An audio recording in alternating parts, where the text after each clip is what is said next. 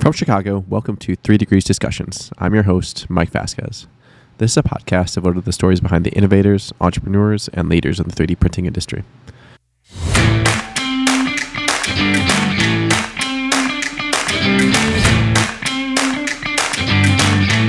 We started out in our sort of part printing journey um, in 2019, and we've grown every year. Um, we've we've made you know fantastic progress, and all of the time we have been then feeding back to Japan our learnings, what the industry are asking for, what's our experience running machines, uh, what what we would expect.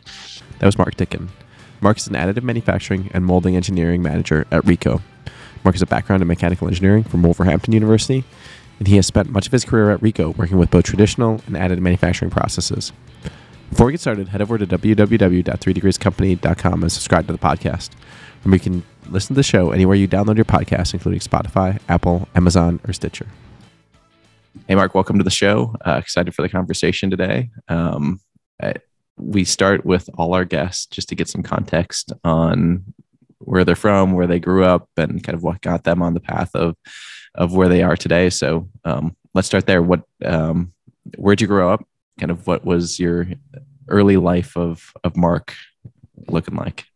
Well, thank you, Mike. Uh, great to be here. Anyway, um, by the way, early early life of, of Mark. Um, I grew up um, in a in a place called Shrewsbury um, in the um, in the in the UK. Um, so that that is in the Midlands area. Um, and my father, he, he was, he is, is, is a mechanical engineer. Worked at GKN um, for many many years. I think oh, one of the longest service serving members, about forty odd years, as a mechanical engineer. So that's where I sort of got my interest for engineering from and um, tinkering with um, mechanical objects, you know, helping him. We had we had this huge big orchard at home. Um, uh, and you know, I was chief lawnmower uh, operator, so I would be cutting the grass, I'd be repairing the mower. You know, it, it, in my childhood, it was you know I was in my element if I was tinkering with some mechanical object. So um, I think that's where my sort of passion for engineering has has come from through my through my father's roots. And uh, so GKN, GKN primarily aerospace. Is that for listeners who may not know, or kind of um, automotive? What's what's their so, their primary market? Yeah, in the UK, um, it was mainly automotive. Um, he, he, in pressings, so working with with Ford, with Toyota. So there was lots of travel for him in into China, the US, um, and Japan. Um, and it, it's, it's really quite bizarre, actually. I, am actually following his path slowly, you know, bit by bit. You know, I'm, I'm traveling to Japan a lot. I'm going to the US and, and into Germany. So yeah, it's really bizarre how things are sort of panning out. But yeah, the GKN's main focus in the UK was around um, uh, auto, the automotive, but obviously now the you know aerospace and and, and, and metal powders, etc. They're a, they're a huge entity. So you like kind of tinkering, taking things apart as you were growing up. When did you kind of decide that that would be a kind of path you'd want to take on the academic side of things? You have to kind of decide that pretty early on in the in the UK English system. Um, this this is where I think you know the the, the education system sort of does fall down because I think you get to you know 16 in the UK and and you you, you you're given a choice. It's you can, uh, can either continue on to college and university or you go into industry. Um, and at 16, do you really know what you really want to do? And it was a difficult time for me. Um, I knew that I was very easily influenced. And if I went to u- college and university, I would go on the partying route. Um, and I thought, no, I, I, need to earn a little bit of money, but also learn at the same time. That was my preferred learning style. So I applied uh, for uh, a number of technical apprentices, apprenticeships. So I could get educated, I could learn, I could learn on the job. Um, and I, I also I got offered a job actually at GKN working there, uh, where my father it was at the time. But I thought, you know, I can't, I can't work with, with him. You know, be you know the the manager's son. I, I, that was not a, sort of a pre, of a career path that I wanted. And then I got off the role at um, at Ricoh. Um, and it suited me better because it was it was four days working at the factory and then one day a day release um, at college. Um, uh, uh, and then there was there was two sorts of routes that we could take. You could take the technical route um, which was you know going to essentially end up at, at as an engineer. And then there was the craft route where it was a little bit more hands-on a bit more maintenance. See how I was lucky enough to get the grades to push me onto the technical route.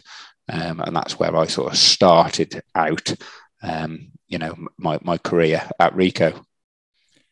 That's a really interesting. I mean, is is that a path that's still promoted? Like even even today, I mean, in the U.S., I think the kind of trades path kind of has been underemphasized. Maybe like mm. it's coming back now, but I think the like getting that direct experience early on, whether you end up going more on the maintenance side or the engineering side, I think is just so valuable because I think one of my core beliefs and one of the reasons we do this podcast is like it's there's so many different career trajectories, things you can mm-hmm. do in manufacturing that it's impossible for any one person to know what that is and what even that looks like without like it's hard you can't read it in a book. Like it's you can't nah. maybe watch a youtube video but you don't get a sense until you're in in the thick of it absolutely, totally agree with you. You know, there's so, many different facets of, of manufacturing engineering that you would never know unless you're in the, it, within the industry. You know, you're immersed in it.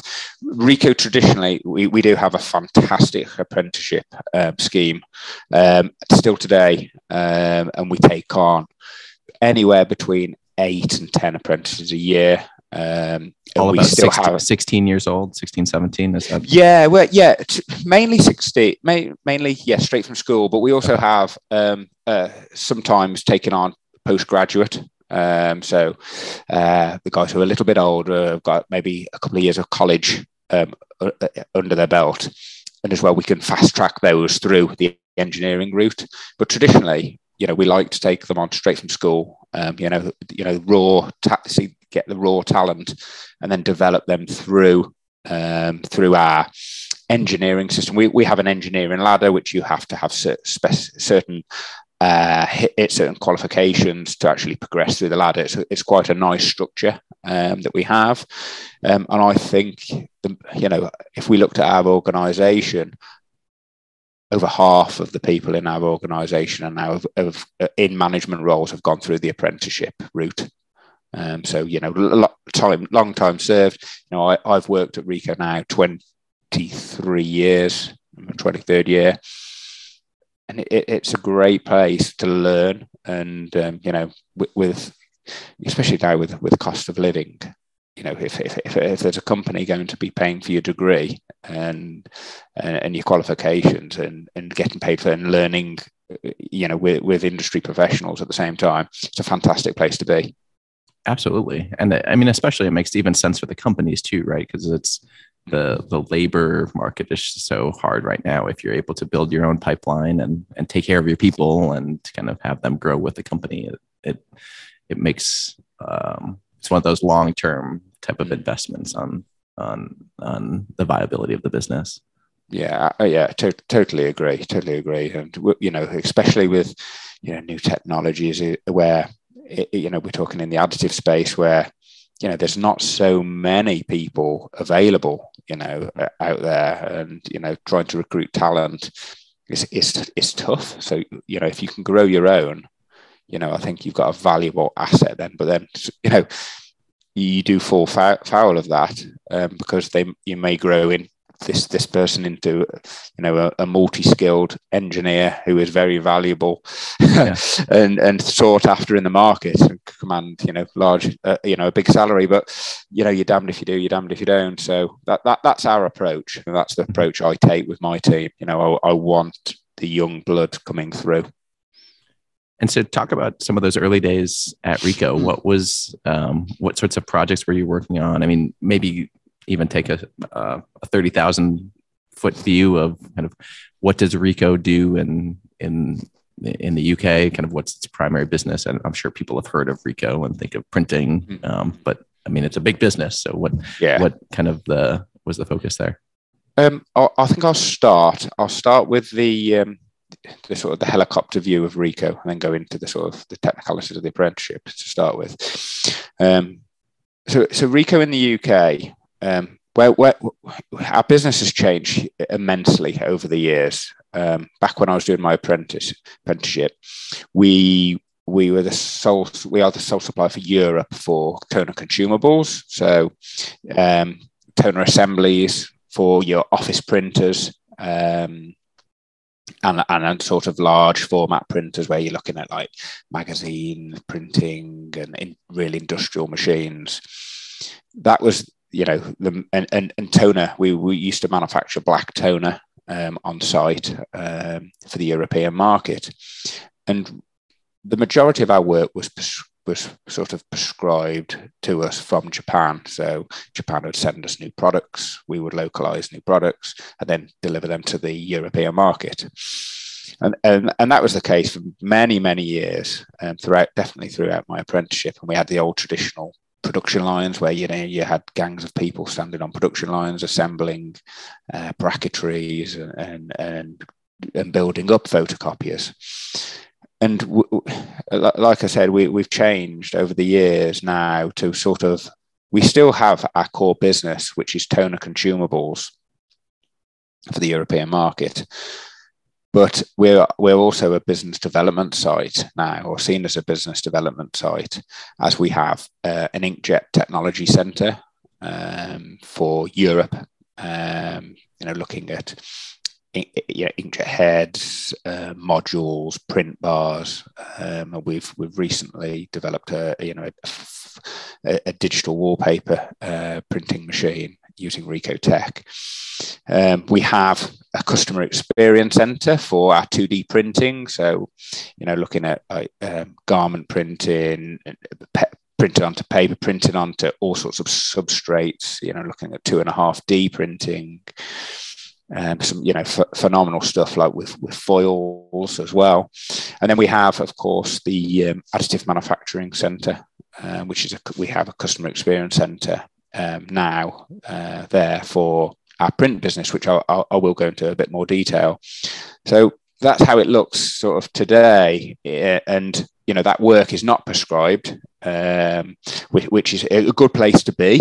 Um, so you know it's, it's, an exciting place to be. Going back to um, the sort of circling back to the sort of first part of your question in terms of the apprenticeship what what's so good about the Ricoh apprenticeship um, is that you we get exposure to all departments. Um, so we have uh, the first year is spent traveling around every single department within the company. Um, so you know, going from a, a technical back from a, a, technical apprenticeship, you I would spend time in purchasing, I spend time with finance, and I really understand how the company works. So you get in, into the fabric um, of the company and understand how all the departments link. And that, for me, gave me a, a fantastic overview of, of, of, how a business operates because it, these are the things you don't really learn at school. Um, and, and that's why it was so so valuable for us to do that. And we've recently we re- we stopped doing that as a, as a business, and we we kind of we sent we started to send apprentices out to college for four days a week, then one day um, at site. And I help support the apprenticeship program now. And we've changed it back to how it was because I think it's far more powerful, more valuable for those young people to learn, you know, how a business operates, how the departments interact, um, and that was really, you know, really for our apprenticeship, the standout thing for me was that that sort of on-site, hands-on education, which you would not get, you know, from a, a textbook or out of college. Yeah, you have to practice those relationships. You start, you know, the only way you can see how kind of the the emotional side of the business works is by being there. And so if you mm. you start to get a sense of okay, who do I need to talk to if I need this decision made or if I need to find out about this and and that as especially as you're as a young young person coming out, I always tell people this that like it's uh no one's ever going to knock you for asking a question, especially if you're young, if you're an apprentice. So like you get like carte blanche just to go up and talk to people, ask some questions and, and find out about it. And it's a, it's a refreshing part of your career if you're, if you kind of take advantage of that.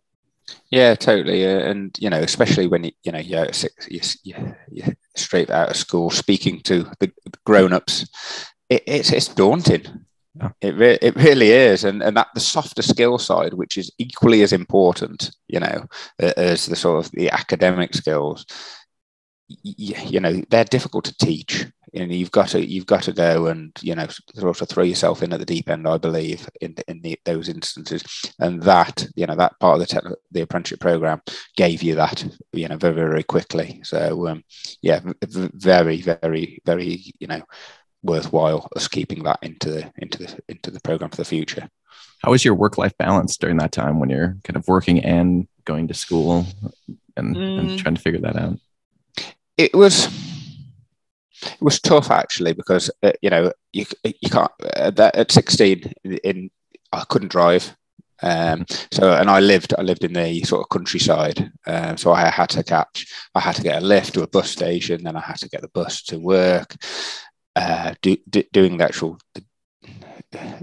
a long day you know yeah. you know quarter past eight to quarter past five was our core hours um, you know massive change from school uh, and then doing the college the day release doing the, the the sort of assignment work. Yeah it was tough. It was it, it really was. Um, I'm actually I'm actually going back through that now. I've just started my um, MSc so uh, okay. it's all coming back to me and it's like oh, what am I doing what have I done to myself yeah um, but I think you've got to you you've you've got to be quite regimented with your time um, and structure. And I, and I was, I, I, like to work with structure. Um, um, but it, yeah, it, it, it, it, was it was manageable. We, we you know we were all in the same boat. Uh, but um, yeah, good, yeah, good times.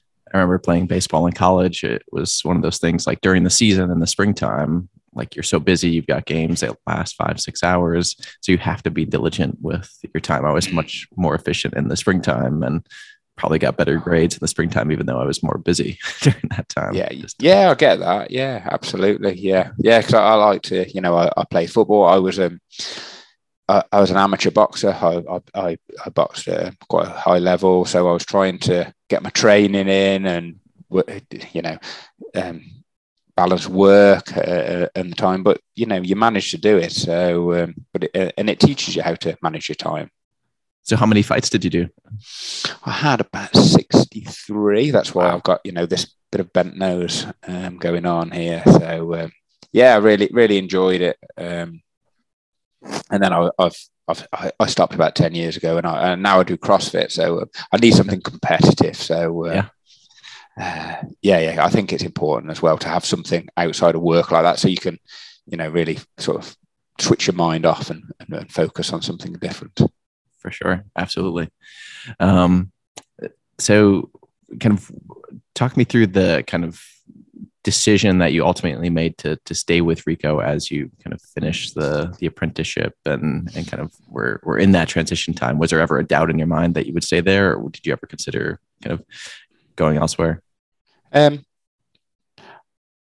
I think with with the apprenticeship, because you the, the, first couple of sort of couple of years you're moving around the department, and then you have we had uh, like three month stints in certain uh, departments where you would, you know, sort of have a small project, get to know how the mechanics of the department, and then in the final year, you would then sort of specialize. Um, and because we had so much variety of, of work, it was always interesting. Um, so I, I, didn't really have any sort of inclination of leaving. But the, but when you start your apprenticeship, you're not guaranteed a job. They're they're very very clear um, at, at, the outset. Said right, you know, we will train you to to a sort of uh, a higher national certificate in the day. That's what it was called in, in mechanical engineering, and then you know that that's our obligation to you. But if there's a job available or a role, um, yep, fantastic. But if there's not, you know, we'll help you with your with your CV and and help you get a job. So that that was it. Um, and and luckily enough, there, there was a role for me, um, which I accepted. But that, yeah, there was um, it, it, was always interesting. There was you know the work has always you know it's not been we've never stagnated. There's always something different, um, and that's what sort of kept me at Ricoh for as long as I, as long as I have been there. Um, so when did additive manufacturing come on your radar? Oh, additive manufacturing. So there's there's a bit of a story here. Um, so w- when I came out, and I'll, I'll I'll roll back a little bit. So en- end of my apprenticeship, there was a, a, an opportunity in our molding department, um, and at the time we um, we had probably three or four injection molding machines, one extrusion blow molder. We were manufacturing about ten thousand parts um, a month for, for for for our business. So really, really quite small. Like internal business, like you were do, like internal parts and things. That's right. Yeah. Okay. Yeah. Yeah. That's right. Yes. Um, so you know, relatively small, really, um, l- low volume, uh, and that was you know you'd we'd manage all the tooling, the, the machines, the process, everything. You know, it was like a it was like a very small startup business within a huge organisation. So there was a role in in, in that section as a process engineer. Um, and I, as I said to you to, to, start with, I like used to like to make things. I like to see you know something from start to finish. So it kind of really sort of met um, what what I was looking for. So I accepted, um, and we really really grew that area uh, of of molding into you know quite a huge business. So we we we have now 14 machine injection molder machines. We have four injection stretch blow machines and one extrusion blow molder and we're producing five million moldings a month now. So we we really did upscale um, over, over the last over the last ten years, um, and that is again manufacturing uh, products for internal use, but they would be obviously assembled and then sent to the European uh, our European customers. Um, so we had massive growth, and that was you know looking at tooling, um, really improving our game, having really high end tool makers, looking at machinery, equipment. We, you know, our target was always to be world class, um, and we really did achieve. Well, we have achieved that. So I worked my way up through the ranks. So I, I start then I. Um, I, know, I can't remember now. Probably maybe ten or twelve years ago, I headed up. I, he, I was promoted. I head up the the, the molding area, um, and then I would say in 2016, 2015, Ricoh sort of got involved into additive. I can remember being asked to go to, um, it was before Formnext, it was um, Euromold. Yeah. Yeah. Back in the day. I, I, couldn't actually make it. One of my colleagues went, um, but I knew there was something coming. Uh, I could tell.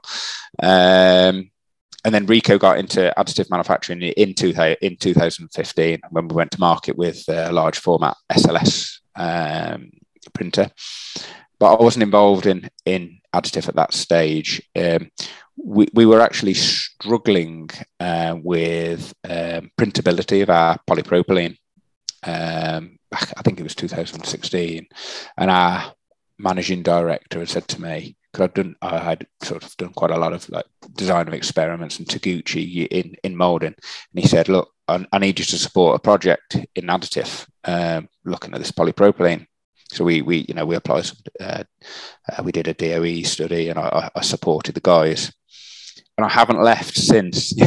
um, so it was you know it was it was for, my MD. You know, can you pop down for a day, a week or so, and then um, I've ended up taking over sort of the European operation uh, for additive, and that was in around 2016 time. Um, so I, I, look after now. I still retain the molding, um, and and now the additive. So we're fully immersed in the additive Ricoh's additive business, which again is really exciting. You know, and, and we're not we're not we're, we're really uh, trying to develop that business now into um, something really exciting.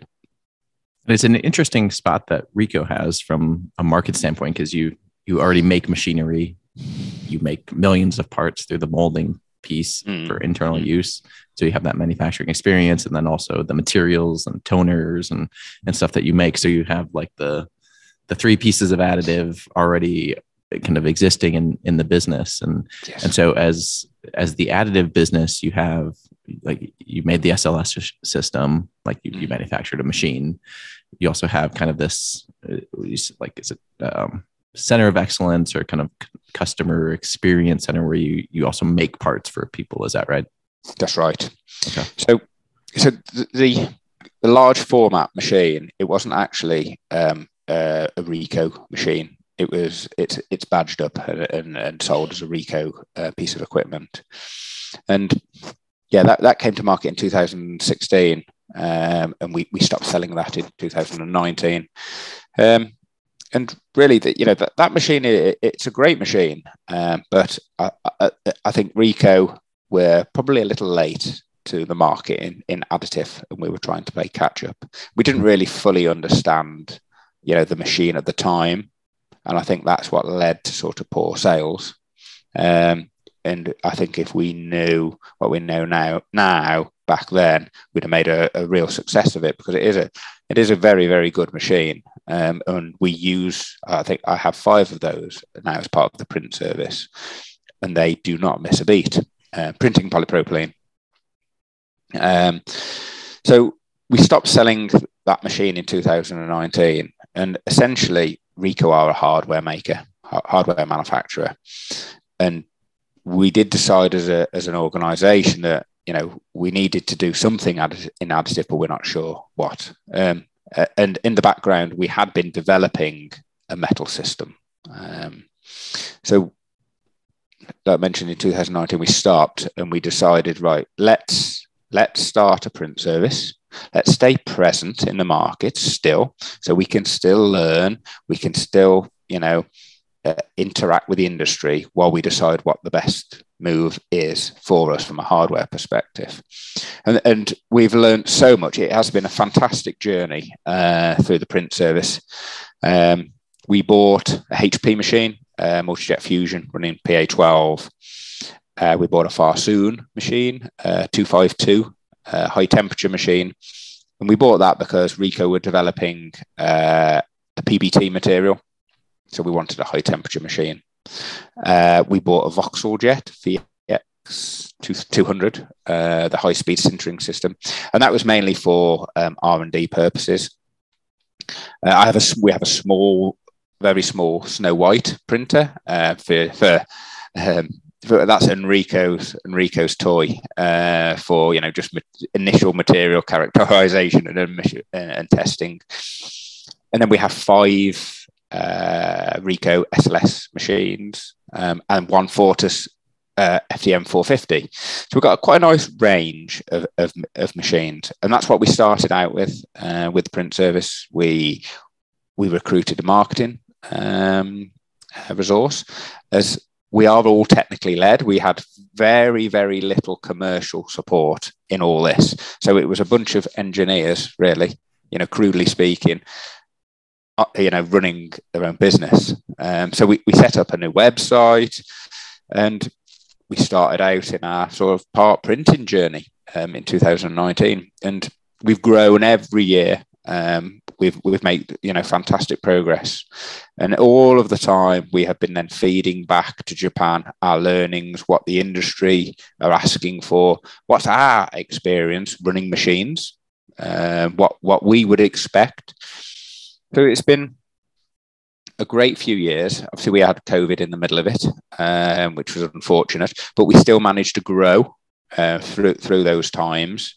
Um, and you know we are today um, you know still still um, you know growing on last year so far. So fingers crossed we you know we'll continue in that vein. And then um, at this, uh, probably 12 months ago Ricoh announced that um, we would look to commercialize or would develop and commercialize a metal binder jetting system uh, focused around initially printing aluminium. So we thought, you know, we know it's extremely challenging. So let, let's start. Let's do the hard one first. Um, Um, so that, that that is what we are doing from a um, from a hardware development point of view. The, the development is being done in Japan, but we have identified now the European market as our primary market um, for, for release. And we're currently setting up um, a new a new experience customer experience center in the UK. Um, so we can invite, customers to come and see our technology. We have the the the, the main um, metal technical team now located at Ricoh, at Ricoh in Telford in, in the UK with me and my team. So we have direct sort of development um, uh, on, on site. So you know it's been a fa- it's been a fantastic again from a learning point of view for me and my team. There, you know, uh, you know, ch- looking at say initially polymers um, and now metals for for the future. And what learnings can you take from essentially running a service business very close to additive and mm.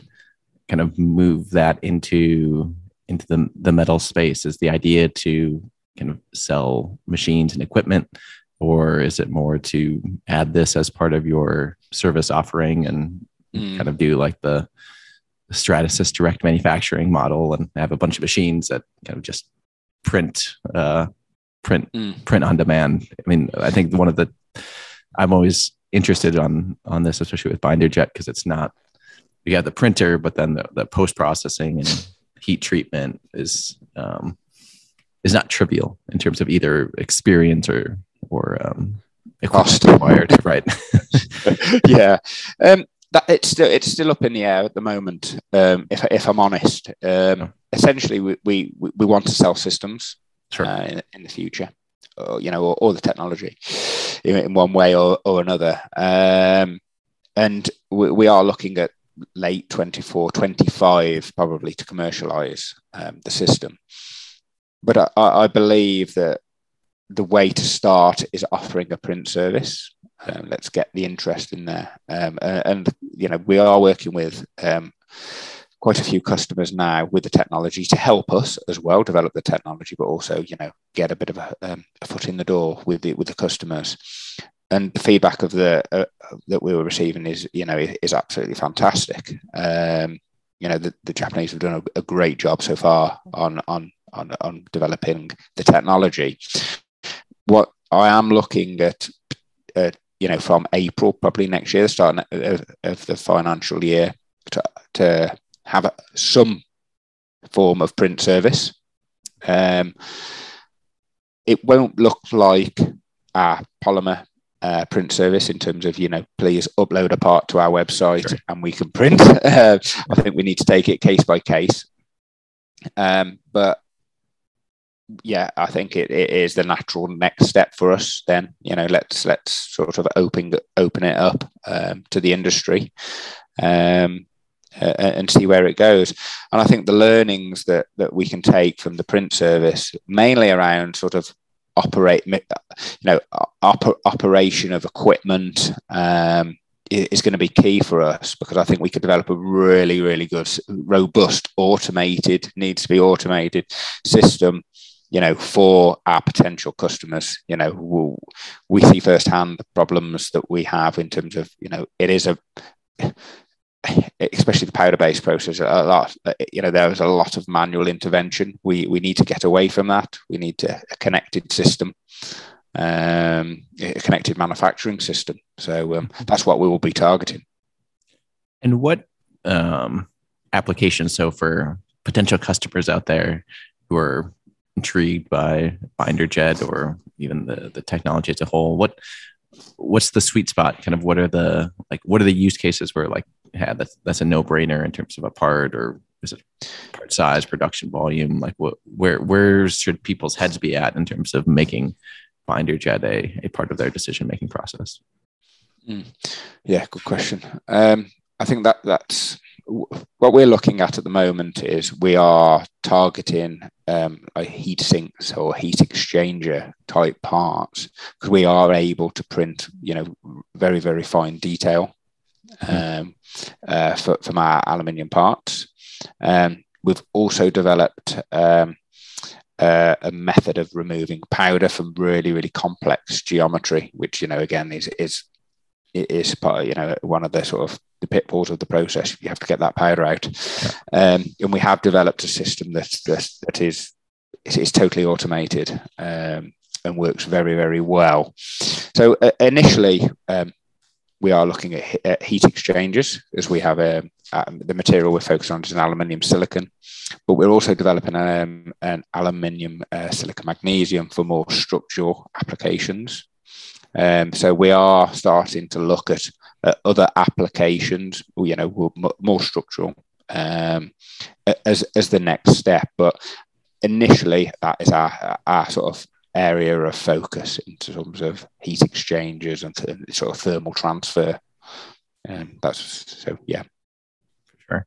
In addition to the uh, you've got the polymers business, you've got this binder jet kind of bubbling to the top. Uh, I see Enrico posting all the time about all your work with impossible objects and carbon composites. So that's in in the portfolio as well in terms of of close partnerships.